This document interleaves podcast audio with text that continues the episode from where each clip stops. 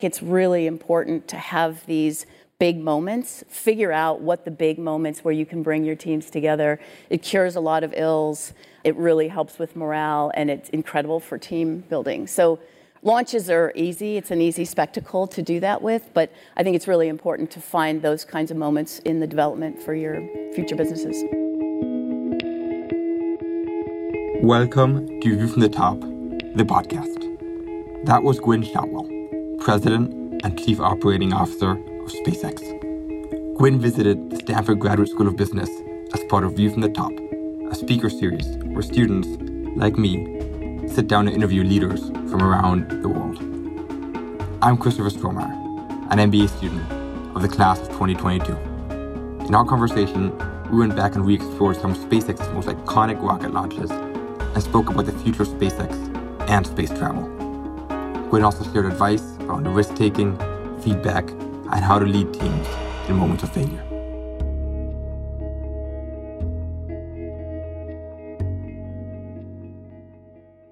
Gwynne, welcome to Stanford. Thank you very much. I'm really excited to be here, actually. I love this school. Um, I've been looking forward to this interview for a very long time, as I know have many of my classmates. I a bit of, of, a space nerd. I, as a kid, would read all the space books over the 60s. Apollo 13 was my favorite movie. I think still is my favorite movie. Gene Kranz, the mythical flight director, was a childhood hero. Um, so it's really great to have you. Um, to me, space has always been about the next frontier and testing the limits of what is possible. And today, nobody embodies that better than SpaceX and your story. Um, so with that, let's get started. One of the defining characteristics of SpaceX uh, is, is risk taking. But the same can be said about you joining the company 20 years ago this year after a stable career in aerospace. What led you to join SpaceX and take that risk at that time? Well, first of all, I want to start out by saying thank goodness I took that risk because I almost didn't, in fact. And when Elon asked me to be president in 2008, I almost didn't say yes. What a mistake that would have been. Um, yeah, so I was in the aerospace industry. I started I started my engineering career when was it? In 86. Went to Chrysler Motors. Went back to school because I was unsatisfied with the level of technology that I was working on there. Um, went back to university, thought I'd get my PhD. Wacky, said I can't be in school again. I, am going to go back to work. And so I went to aerospace. And I think I started in 88. Interestingly, I, I started on Halloween in 1988 at the Aerospace Corporation. And my boss um, wasn't there when I started, but came back a week later. He was on vacation, and he said something about flying in on my broom in 1988, which you can't say now, but he could say it then. So the world is changing, even if we feel like it's too slow. Um, yeah, so okay, so started my career in 88 um, in the aerospace industry and thought, had been there for roughly 15 years, roughly. Um, and I thought, look, it's, it wasn't a, an industry that was vibrant, it wasn't innovative, we weren't moving quickly, we hadn't gotten back to the moon.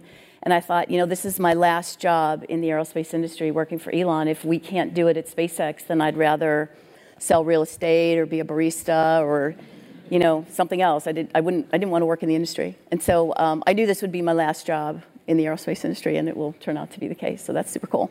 Uh, oh, but risk. Yeah. You asked about risk, and uh, I'm blabbing around. Sorry. okay. Um, so it seemed risky, actually. I had a very stable job. I owned 3% share of the company that I was working for, which is large for, um, for, for, for, a, for an employee.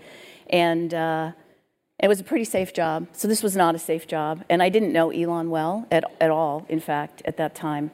Um, but I, I really kind of jumped off the cliff. I was dithering around. He said he, he wanted me to join the company, and I said, oh, you know, I'm fine. I don't need a job, and kind of dithered for about a month. And then finally, I'm like, I'm such an idiot. I was driving on the freeway in LA. Like, what an idiot. Say yes. So I called him on the phone, and I said, I've been a bleeping idiot. And he laughed, and he said, welcome to the team. So you got sold on the idea, right? Yes. Um, had a lot of confidence if you thought it was going to be your last job. Um, last job in the industry. In the, oh, I, got it. I got could it. always be a barista. Fair enough. Or Fair sell enough. real estate. Last job in the industry. um, but your first job was vice president of business development. So now you had to sell that idea to customers. Yes. And SpaceX was little more than a pipe dream at the time, right? You were many years away from launch. What was that selling process like? You know, it's interesting when you when you don't have a product. We had an ideal to sell, and it came at probably the best possible time. Um, you know, we had the events of 9/11 and rapid launch, low cost access to space. Became, was obvious that it was going to be very critical, and so it was. Great engineers, I am not going to take away. In fact, SpaceX is the great company and does the great things that we do because of our extraordinary staff. It's not because of me. It's not because of Elon. Um, and uh, and so I was selling the team. I was selling the ideal. I was selling the promise and the hope of reason, reasonably priced launch. I, I still don't think launch is reasonably priced, but if you go by comparison, it's much less than it was before.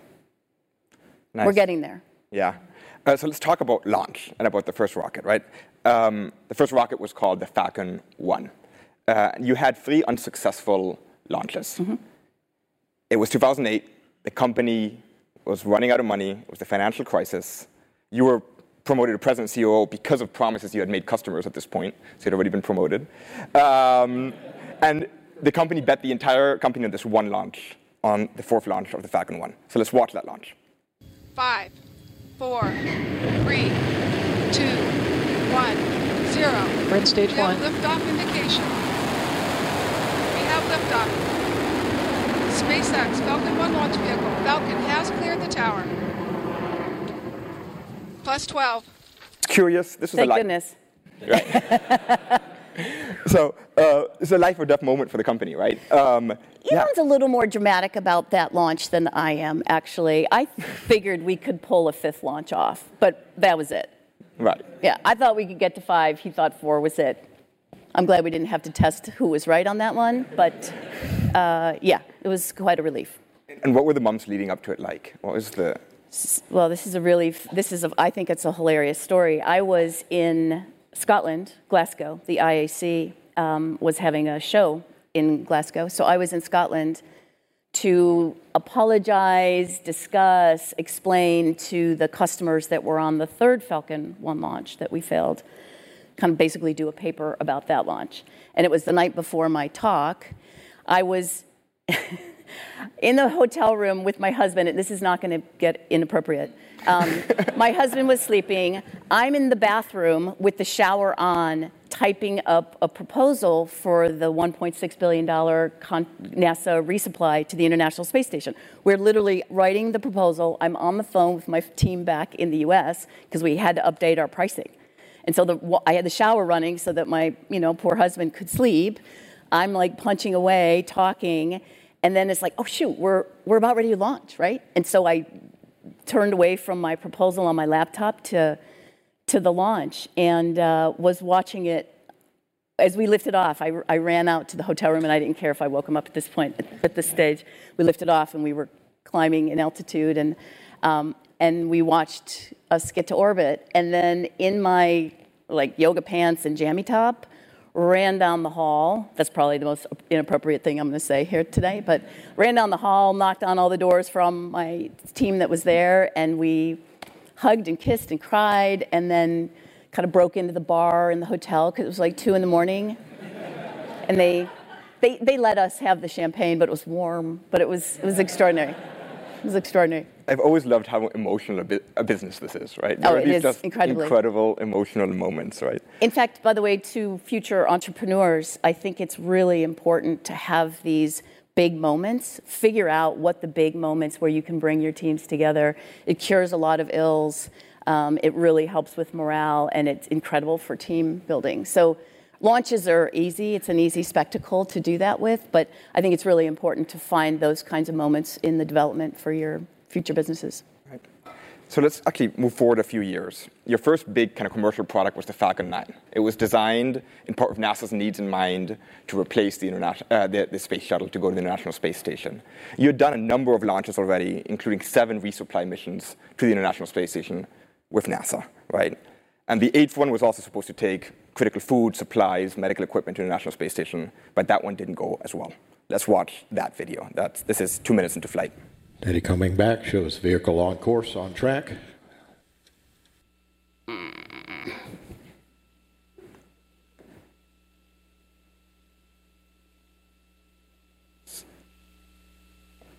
Poof. Yeah. You had made it seem routine almost at this point, right? Mm. Um, and then this happens. you're in crisis management mode. What's the first thing you do?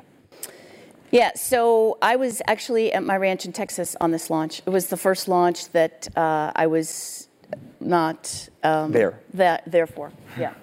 Um, by the way, it was also the first and only launch that I didn't do my pre-launch um, little routine, which we can chat about later. But because I was in my slippers, and uh, so um, it, the, I think the most important thing when you suffer something like that is you focus everybody on the job, the task at hand, right? We had a failure in front of us on Elon's birthday, by the way. That was his birthday, um, which is why we don't like to launch on his birthday. It just feels like bad karma, actually. Um, so uh, you get to work. I had to do a press conference, doing it remotely, of course. Um, and we started digging through data. Of course, we obviously, I, I flew back to, to Hawthorne and pulled teams together and we figured it out. It was, it was a weird one. That one, and then, so this was in, on June 28th, 2015, and then we suffered another failure. It was not a launch failure on September 1st, 2016, not a little over a year later, right? Um, and we basically blew up a satellite that was sitting on the pad as we were going through a pre launch test. Um, so two failures, not back to back. We had had an extraordinary success in December of 2015, and we can come back to that as well. But this is a this is a point that I try to make with students for sure. So I think after the CRS seven, that first failure, that failure that you saw there, I, I felt very comfortable leading the team through the investigation, leading the team through the physics, and getting to the answer. Um, the business wasn't really at risk. Um, I mean, failures are incredibly impactful. I think every failure we've had has either cost us or delayed us about half a billion dollars. Um, but I felt like I did a pretty good job in that time frame. I did not do a good job after the failure uh, when we blew up on the pad. I was much more worried about the business. This particular event um, was much harder to figure out what it was, and I I definitely showed my, not despair, that's probably too much, but my concern. I definitely wore it on my sleeve, or as my husband says, I have a billboard on my forehead, and I, I, I wore that badly, in fact. So my lesson there is, you know, you don't, certainly don't want to be disingenuous with your team and with your customers, but it's not really helpful to show your anxiety when you know when you're suffering because your employees are suffering worse than you are. So it's really better to keep people focused on the business keep focused on doing great things and they had demonstrated that they could do great work up till then too. So um, yeah so that's a nice little nugget. Yeah. No, thanks for sharing that. Mm-hmm. so one of the things in particular after this first failure that i find incredible is you had six months with, without launches, which I'm sure you had a bunch scheduled that were delayed, right? But six months later, you're launching a rocket again. Uh, but instead of simply focusing on getting that rocket and the customer's payload up into space successfully, you take a huge risk as well and try to land the booster, right? Do you have uh, that video? And I have that video. Yay. And I know it's your favorite. Yes.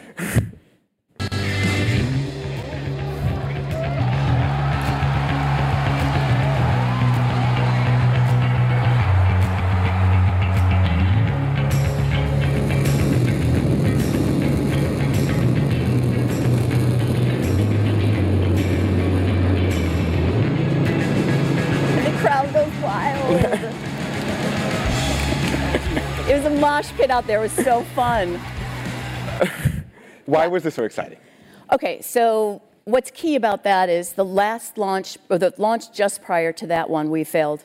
You know, and it's disappointing for the employees, it's disappointing for the company, but we failed our customer. This launch, so we stood down, we discovered what the problem was. We redesigned the rocket to be able to land because the previous rockets really couldn't land in that way. So we complete, we did a complete upgrade on the system while figuring out what we did to fail. Um, and then, like in complete view of the public, you go out there and you show are you are you meant for greatness or you need to go back to the drawing board a little bit? So that was a, great a great day. It was a great night. We had a lot of champagne at my house that night probably more than i've ever drank ever. I did not feel great the next day but i did go to work I went to work. Um, Yeah, so that was an extraordinary moment for the company. Yeah. Just And share with us a little bit why it's so important to the whole business model. Oh, yeah, sorry. Um, well, first of all, no one had ever landed a rocket Yeah. before, right? That was the start and the key piece of the technology necessary to reuse rockets. So, some I know there are some space nerds out there, but there are many of you that are not. By the way, if you are a space nerd, you should wear that proudly. I certainly do. Um, but rockets before SpaceX, and to some extent the shuttle did it, but but there was there's no fully reusable launch system. Rockets launch and then they either disintegrate in the atmosphere, the second stage does, or they just get dumped into the ocean right now. Um, and so imagine what air travel would be like if you took an airplane from San Francisco to New York and you had to toss the aircraft after that flight. Like li- life and society and the world would be so different if you couldn't reuse your aircraft. And so we take that same approach with space travel. Uh, that you have to be able to reuse your rockets in order to facilitate human access to space, which I think is incredibly important. So that was the start. And we had tried many times before. Um, uh, we tried parachutes, but they rip off this, as it's speeding through the atmosphere. Um, so that was just an extraordinary piece of technology, guidance, navigation, and control.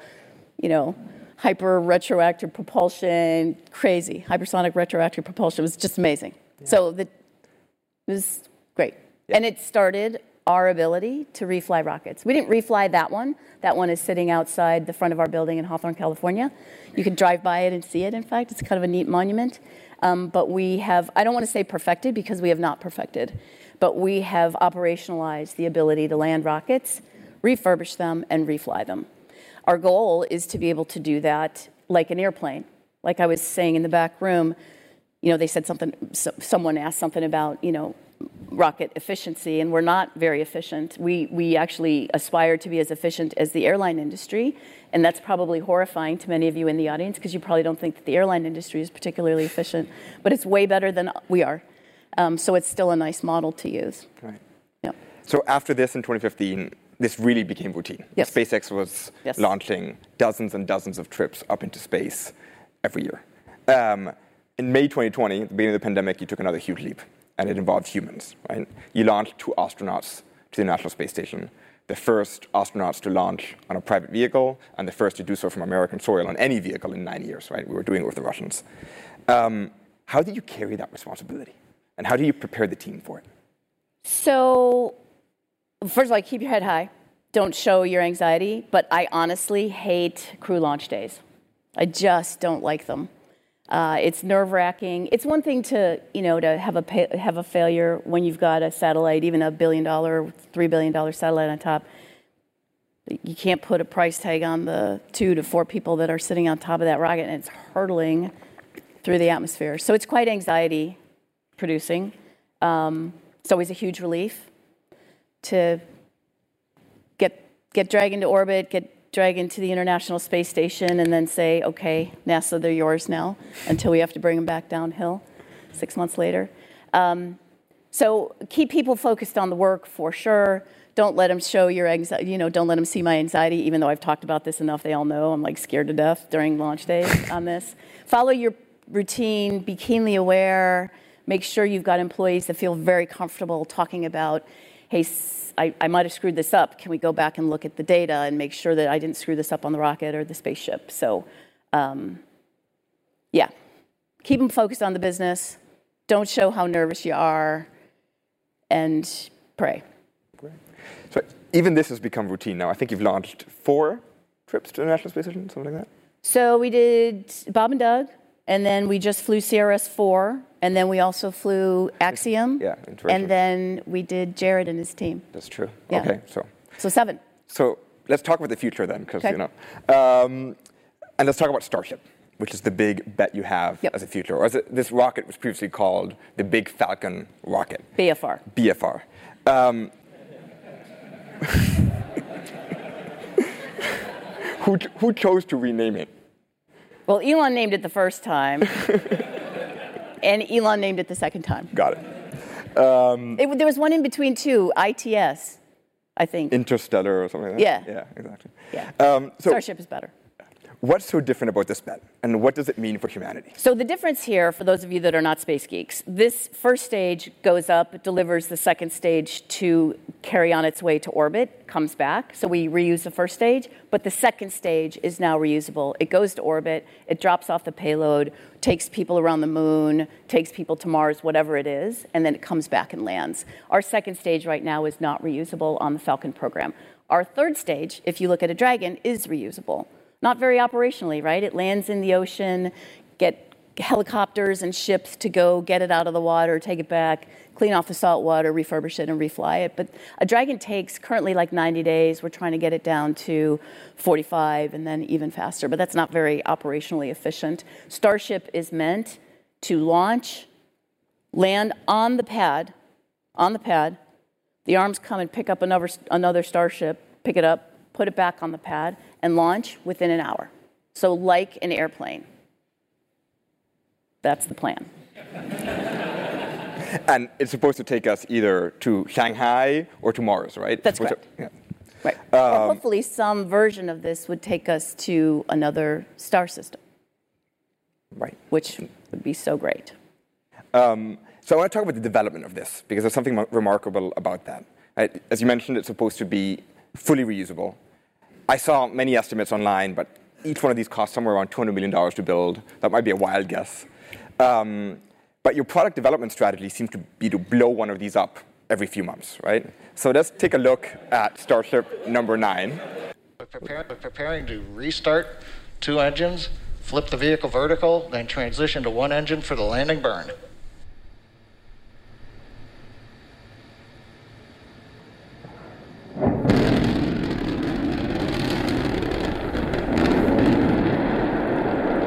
So that seems expensive and completely different to how traditional rocket technology, where it's like they make the whole rocket as perfectly as possible, they wind test it, and they say once it's perfect, we'll try to you know flight test it. These are prototypes that you just keep going.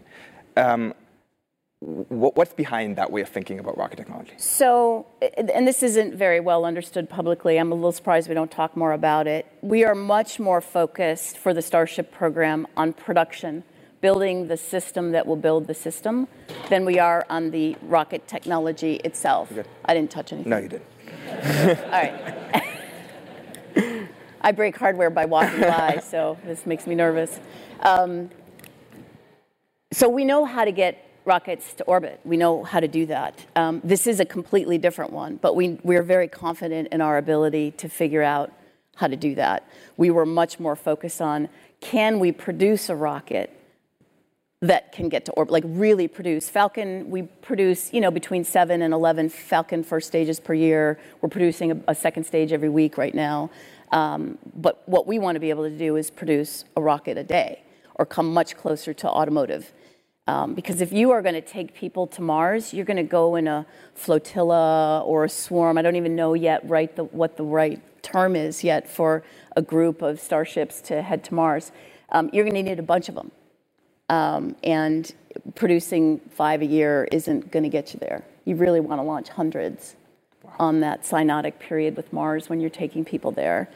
Um, so we need to have a production system to build rockets, much like a production system to build cars. Maybe not quite so many. I don't think we need a million a year, but uh, we need more than a couple hundred.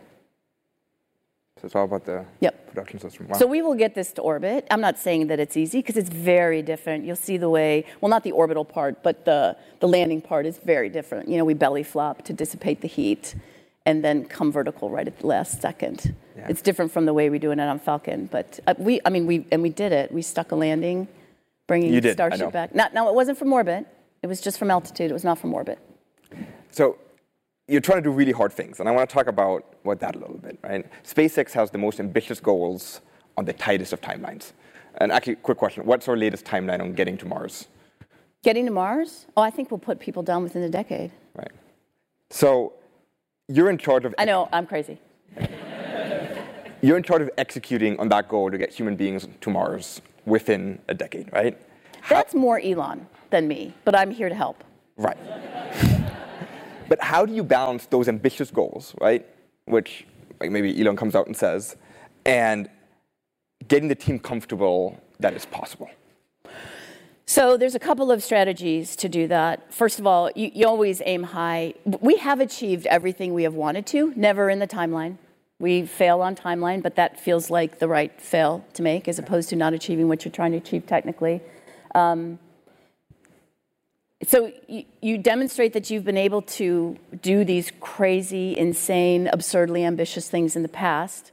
You can continue, you know, pump people up to do it again, and you try to pull apart these this seemingly impossible situation and how are we going to design and develop this and you pull it into smaller pieces you build a prototype you test it you put prototypes you know subsystems together and you test that and you kind of use a building block approach to reach your goals and the team so they're very enthusiastic about it like it's the biggest of goals it's, it's yeah right? rockets are super cool yeah so you've been at spacex for over 20 years now. This right? year, yep. Yeah, and now you lead a team basically of 12,000 people.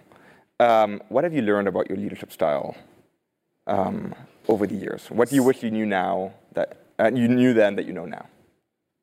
Oh, l- let me answer the other stuff first. Yeah. Um, I'm not a regretter, so it's really hard for me to kind of go back and say, "Oh, I wish I did this thing."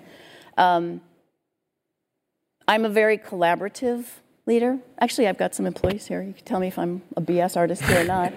um, I, I, like to get to solicit people's opinions, but I'm not afraid to make a decision.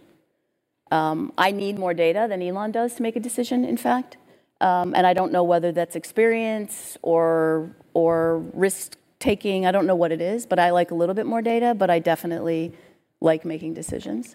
I like to hear the conversation until you're done and you have to make a decision. And it's rare that you get people to agree on any topic, right? So you collect the best data that you can, you listen as hard as you can, you ask questions, you bring more data back, and then you got to go. Yeah. Um, so, slightly different question. Your job is to run the business, right? Sometimes things come up in the organization that are core to the culture, uh, that are core to who you are as an organization. Um, the sexual misconduct allegations against Elon last week are just maybe one example of that. I'm wondering how you think about those moments, those moments of truth, and how you think about responding to different stakeholders. So I think leaders in any business face adversity and really hard challenges. And I, what's most important is that you, first of all, you think hard about what happened, what the response is going to be. And I think you just have to be really honest with yourself about what the right approach is. Um, I did send a letter. I came out last night, very exciting for this particular um, discussion here. I did send a letter to employees. They were screaming to hear from me. Right. Um, and I was advised to not send that letter. Hmm. not by legal, but by my press team. And I said, you know what? I, first of all, I have to speak to the people. I have to speak to my employees. They're, you know, the reason why SpaceX is what it is, and I care deeply about them. But I knew I would have, no matter which way I played that, someone was going to be unhappy with me. But I, I had to say it. I have worked for Elon for 20 years. I don't believe he could have done what was what he was accused of. But he is imperfect, right? He's imperfect. I'm imperfect. And I thought being honest about that was the right approach, regardless of what my team told me to write or not. Um, what was left out of that letter, by the way, is the end where I basically say we are, SpaceX is who we are because of you. And if you ever feel uncomfortable at work, please call me. Mm-hmm. Right? So that part's always left off, right? right. Um, at any rate, so you face adversity, and I think the only way to get through it is to make sure you understand the situation to the greatest extent you can, and then be honest with yourself and pick a path and, and do it. And don't be afraid to say you made a mistake if you make a mistake. Right. Yeah. I'm Irish. That's very Irish, by the way to admit you are a dummy.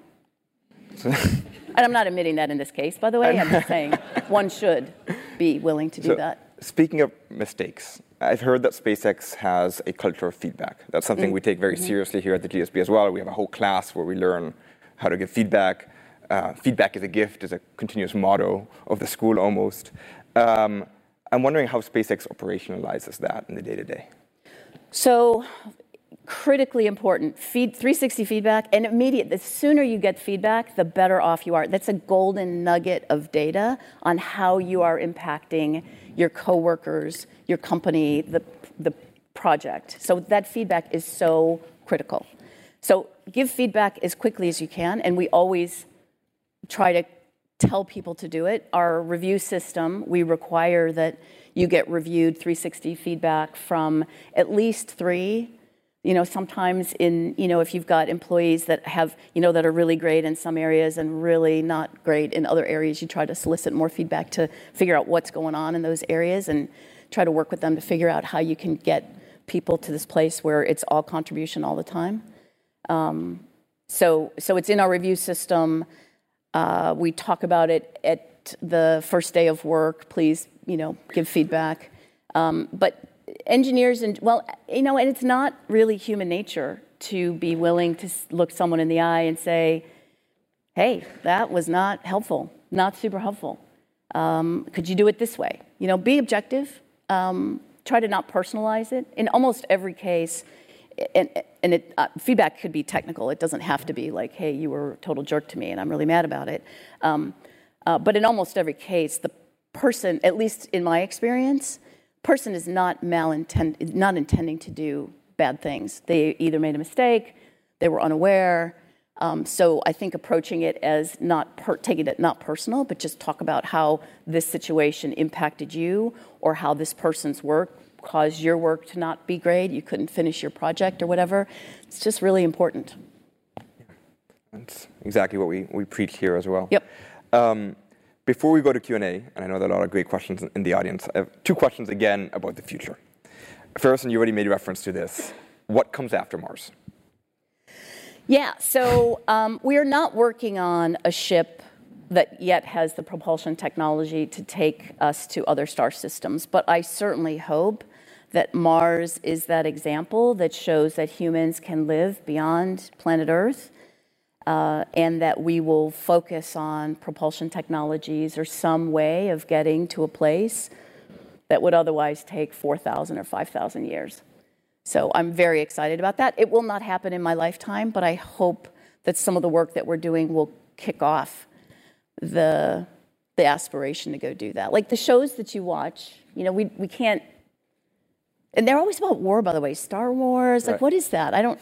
Star Trek is not necessarily about war, but it's still military. I don't know why it is that way, but um, hopefully we can go there in a civilian way and uh, meet other sentient beings, and that would be great. Yeah, it would be quite something. So for uh, for, the, for this for the second question, I actually want to bring us back to Earth, to this auditorium, because many of us are thinking about our very immediate futures. I checked this morning, I graduate in two and a half weeks, as do many of my classmates here. You're our last view from the top speaker of the year. You have the stage. What advice would you have for us as we embark on the next chapter of our lives? So it's a very simple statement, and I'll follow it up with a couple of examples. Um, you want to take risks in your career. You absolutely want to take risks. Yeah, maybe in your life too, although you have to balance, right? You got to balance it. Um, I almost said no to Elon when he asked me to join SpaceX. Would have been so, I would look back. I'm not a regretter. That is the one thing that I would go back and regret. I almost said no when Elon asked um, me to be president because I really loved my job. My colleagues, my brother and sister VPs were great compatriots, and I thought it might be weird to be the boss. So I almost said no. Um, and I'm so glad that I didn't, but it felt like a risk to, to, to, to say yes there. And then this is a more personal risk. Um, so when I first met my current husband, husband number two, sorry, um, we had our first date, and I thought he was roughly my age, roughly my age. And then he said something about the Gulf War and you know wanting to have been a pilot. I was like, Gulf War, like how and I, we were in the car, and I looked over, and I'm like, How old are you? And he, he was about eight years younger than me, and I was like, Not interested. Why would I go out with this infant? No way. and, and luckily, luckily, I, I didn't take that little voice in my head, and I took the risk and dated a much younger man and happily married. So it's a, not really silly, but a little personal. But I almost said, I am not going to date someone that's eight years younger than me. That is weird. Anyhow, took the risk, paid off. What, what, a, what a great note to end on. So with that, um, um,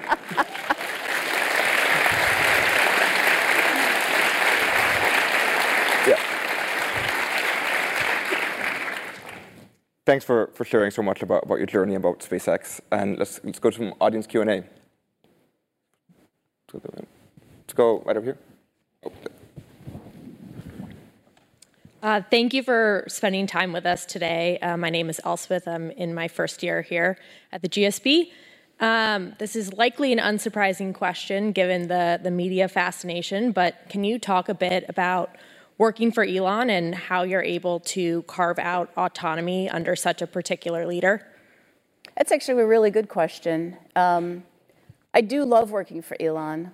Um, I like his in person self better than his Twitter self. Um, in fact, they feel like two different people to me many of the times. Um, he is fair to a fault. He's funny. He drives people to do great work. Um, he does create uncomfortable situations for sure in the office, but people respond, tend to respond by stepping up, doing really hard things, and thinking harder about how they can actually get something done as opposed to saying, oh, I can't do that. Like the answer, I can't, we can't do that, I can't do that, is not in, in the lexicon of SpaceX. Um, yeah, so we have a very distinct uh, line between what he does and what I do. I focus on the operational. By the way, he gets to lean in whenever he wants, of course. He's my boss. Um, but I run the day to day. He drives the technology and it's a, it's kind of a nice split. I I am not a technology developer. Actually, I feel like I'm a technology facilitator. I'm an advocate for employees. I help the team figure out how to go do these crazy things. Um, but he really is the visionary, and he drives you know drives to the technology end. And then when it gets boring, then I get it, and I get to run it, which is pretty great. Oh, you Hi, thank you so much. Uh, my name is Drake Pullian, MBA 2 here. Um, so historically, space exploration has been used as a political trophy. If you look at the Cold War, and I can still remember growing up in Houston in elementary school, getting handed little American flags whenever there was a launch. So curious if you see a role for SpaceX in particularly American patriotism and how SpaceX fits into that, you know, century-long narrative. So I, am not sure I understand your question fully, so let me start and then you can poke me in the eye if I'm not addressing it. So, um, like, we don't want to be political, right? We do not want to be a political company. In fact, us coming out, but that doesn't mean that we do not love our country and want our country to be great and get better and be greater, kind of thing. So, to me, that's what being a patriot is. I know it's it's a, it's a kind of a crisis word for some people too, so I have to be careful with that. Um, but when we came out with the Ukraine situation, that was very unusual for SpaceX to do that. Like we will tout what we do and cheerlead for ourselves and, you know, really be excited about our achievements publicly, but we don't generally, we're not generally politically, as a company, uh, very political. But we came out very strong in support of Ukraine conflicts are rarely black and white. Like, if you look at almost every war, it's really, there's always some kernel of something that caused something. The Ukrainian situation was so black and white to us. Um, and I can tell you that us providing the Starlink terminals there were incredibly helpful to the Ukrainians fighting their fight. And I'm really proud of the fact that we could do that. It, it changed the perspective on that war. Otherwise, there would have been propaganda that said that Russia was winning when it was pretty clear because we could get data out that Ukraine was winning or holding tight, which gave a morale boost to the Ukrainians. And I think it was hard on the Russian soldiers.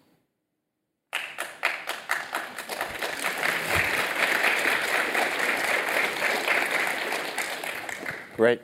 Next question over here. Hey, Gwynne, thank you so much for uh, taking the ch- time to chat with us today. My name is Brian, and I'm currently an engineering student, also a huge space geek.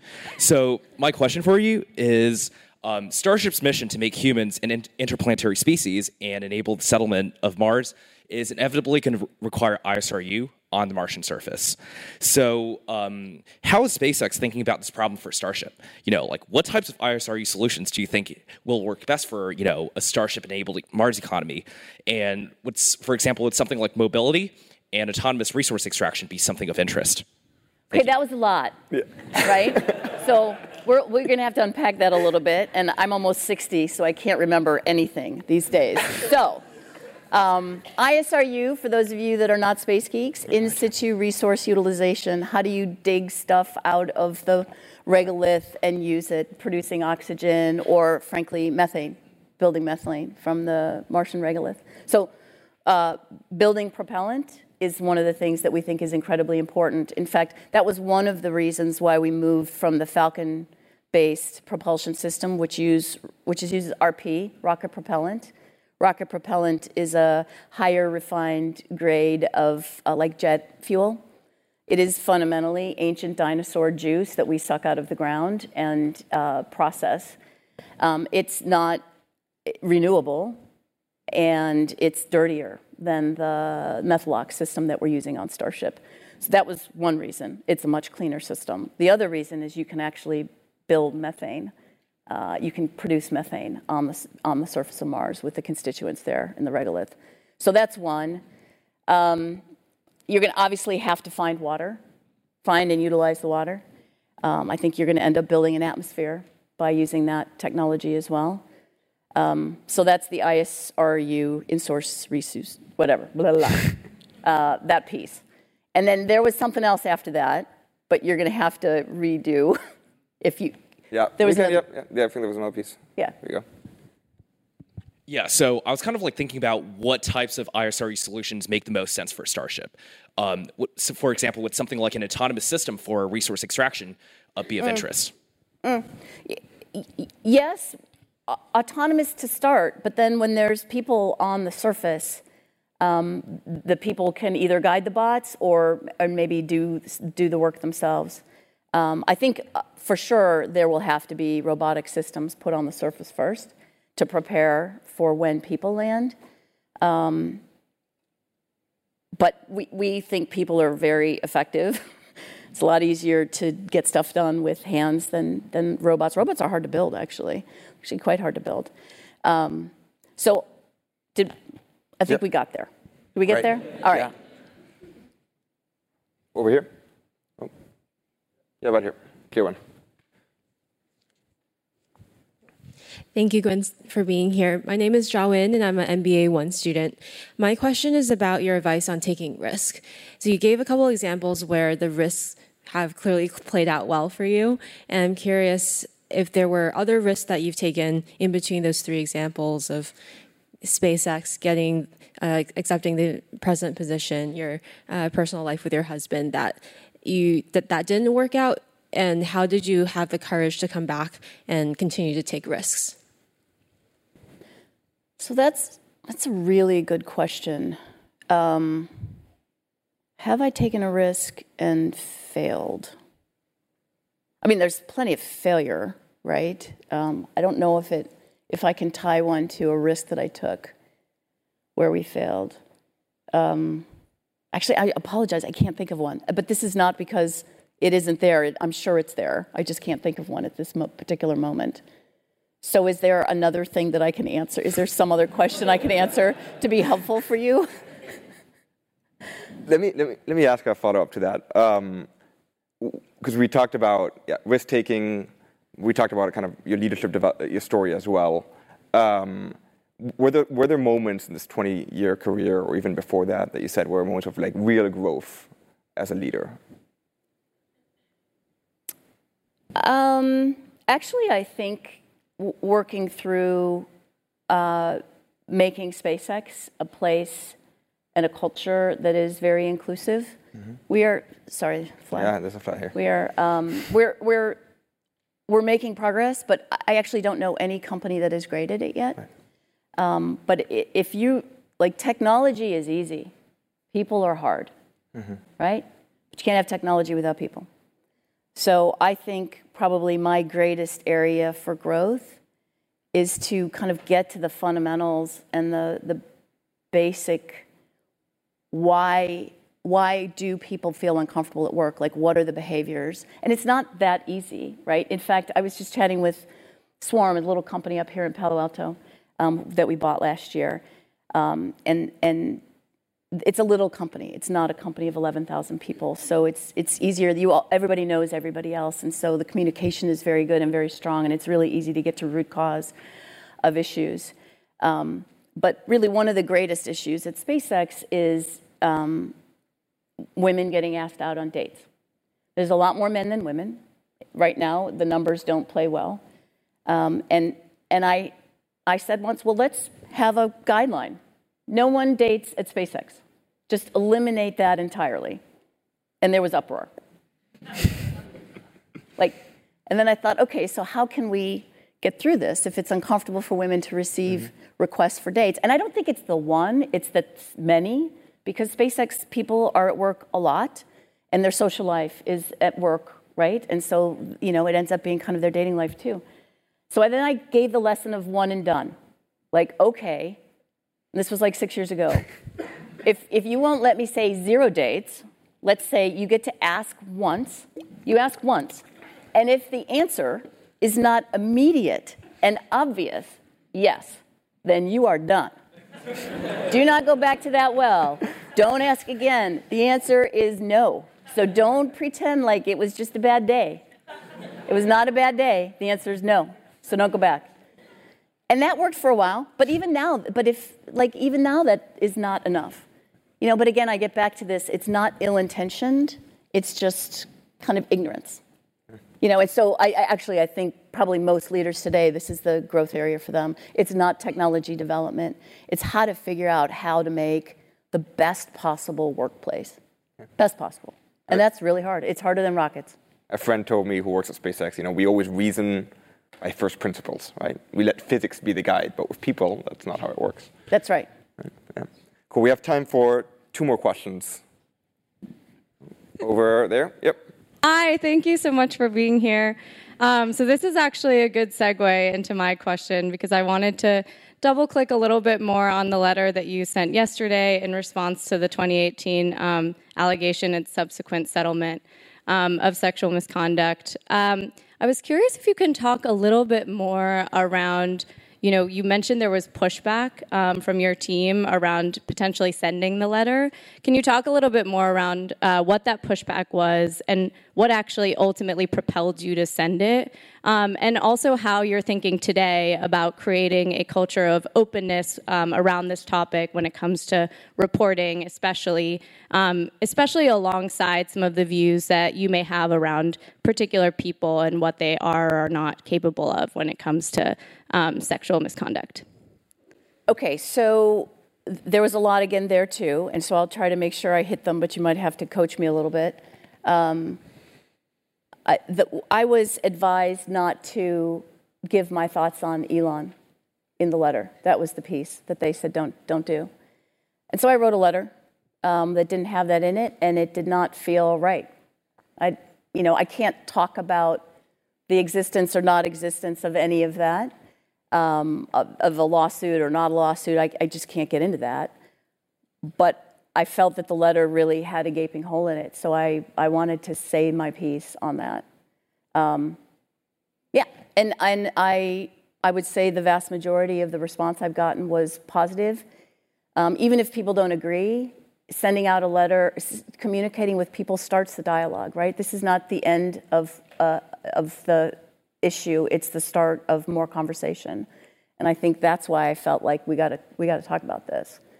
Um, yeah, one of the issue, well, one of the huge issues with um, with sexual harassment is you have to protect the victims. You privacy requires that you don't talk about specifics, and so it's really hard. It's really hard to to resolve issues because of privacy of you know of the person who's complaining. It's a very difficult situation, by the way. Um, you will all face it as leaders You, you will. And hopefully, we can figure out, as I said earlier, how to make workplaces great places, comfortable places for every employee. You know, I have obviously the most experience with um, kind of gender based issues, um, but and our numbers at SpaceX aren't great as far as percentages. We're, I think, around 14% women. 24% of our senior leadership is women, though, which I'm quite proud of. Our intern class, we bring in, it's like 25 to 30% is women, so we're doing better there. We are definitely, and, if, and, and we're not great, but we're getting better. I really am concerned about underrepresented minorities, frankly, because their numbers are much less. And I think that problem is um, very difficult as well. And I am not an underrepresented minority, so I don't have the same, necessarily the same insights. So um, that's, that's an equally hard or harder uh, focus area as well. Yeah, not easy, but we will figure it out. Great. First year student. Uh, orbital launch date, what are we expecting that? Uh, when are we expecting to finish the tower in Florida? And is the bar on the, st- on the high bay opening for the public anytime soon? How do you know about that? okay. Okay. All right. So liftoff, um, I think we're going to be ready to lift off within the next four or so weeks. We still have regulatory hurdles to get through. They seem to be unending. Talking about technology is easy, people are hard, regulatory is people. So we're still working through that, making sure we address all the concerns. Um, it will be this summer. Ah, Will be this summer. Yeah, yeah. Uh, and June counts as summer, by the way. it's part of. Um, and then you, the second question. Florida Tower. Florida Tower, I think, will be done the end of this year. I think, roughly the end of this year. Um, and then the bar on the top of the, the integration space at, uh, at Starbase. It's a cool space. It's a super cool space. It's still very construction-y, though. The construction elevator is not not conducive to taking people up to a bar. So we've got to work on the elevator a bit. Um, I don't know. I hope. I don't know. Hopefully soon. It's, regardless, it's a cool place to go up to. By the way, we're building this giant integration tower. It's almost like the VAB at, at Cape Kennedy, and we made the whole top floor kind of windows. So it's this really neat space to look out at. You know, you can see the, the uh, you can see the water, you can see all the tide pools, you can see kind of the whole geography, and it's it's a beautiful. If you've not been down to Boca Chica area, it is a beautiful area. Um, Actually, do you mind? Go ahead. Go, go ahead. I want to say, you know, one thing didn't come up, and I and I meant to say this early on that um, some of what we do is criticized because the, you know it, people say, well, why are you? Why did you give up on Earth? Why are you so mm-hmm. focused on, you know, leaving the planet? And I, it's it's just that's not the motivation. Is like you know, screw Earth, man. We're at Mars. It's it's not.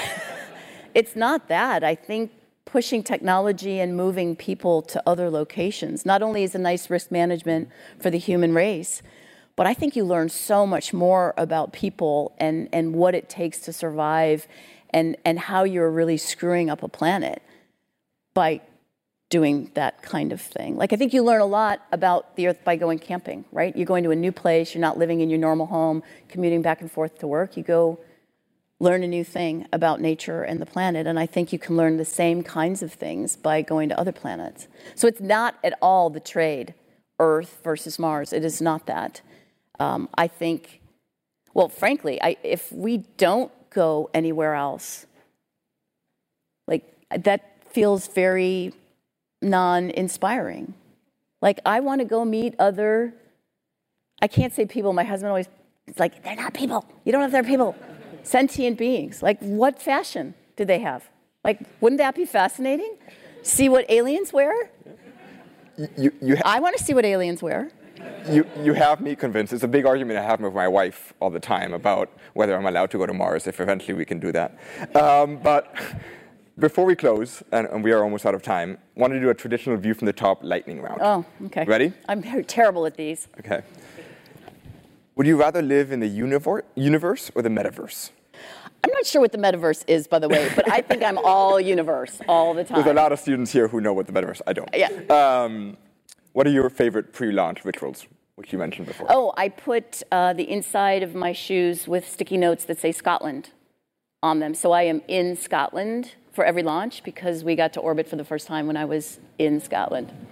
Yep. And the only gross thing about that is there, if I don't take them out right away, you like stepping on paper and it kind of disintegrates and then you get like feet paper all over the place and you really have to vacuum it up. It's pretty gross. Post launch rituals? I don't have a post launch ritual, actually. Favorite celebration? Champagne. Every time? No. Every launch? Well, we're launching a lot. Yeah. Uh, maybe not every time. Maybe not every time. Certainly not during the day at Right. work. That's an at home thing.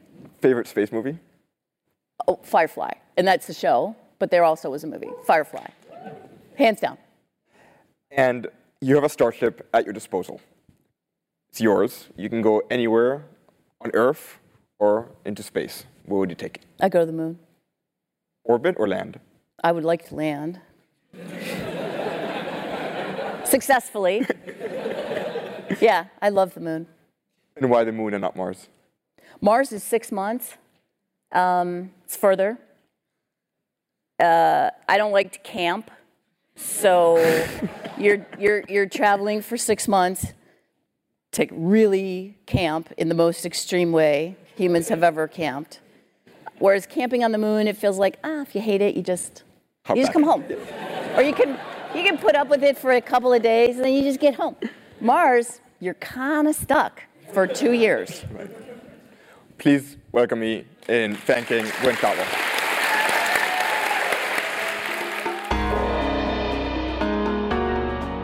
You've been listening to View from the Top, the podcast, a production of Stanford Graduate School of Business.